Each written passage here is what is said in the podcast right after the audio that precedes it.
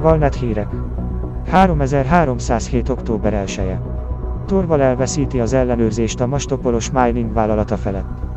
Zemina Torval szenátor lemondott a Mastopolos Mining többségi részvényesének régóta birtokolt pozíciójáról.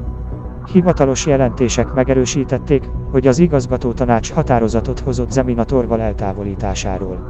Ezt követően részvényeinek több mint felét eladták, ezzel drasztikusan csökkentve személyes befolyását a vállalatra. Egy névtelenben fentes nyilatkozotta, de Imperial Heraldnak. Gabriella Mastopolos világossá tette a többi részvényes számára, hogy itt az ideje, hogy Zemina Torvald letaszítsák a székéből. Ami azonban meglepte őket, az az volt, hogy Torval nem tanúsított ellenállást ezzel a nyomással szemben Silencem Sec 200 per szinte, mintha végig tervezte volna, hogy lemond. Úgy hallottam, hogy a részvények eladásából származó minden hitel egyenesen a leányvállalatba ment, amelyet a lánya vezet.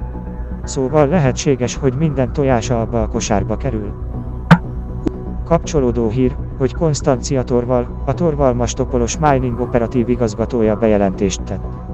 Büszkén jelentem be, hogy az LTT 198 lakója Torval Mastopolos Mining vállalatot választották meg az LTT 198 State Ltd helyébe, mint ellenőrző hatóságot. A rendszerbe való bejutáshoz szükséges engedélyeket a Pride of Bitterwood megahajón keresztül lehet megszerezni, amely továbbra is a közeli EGM 559 rendszerben tartózkodik.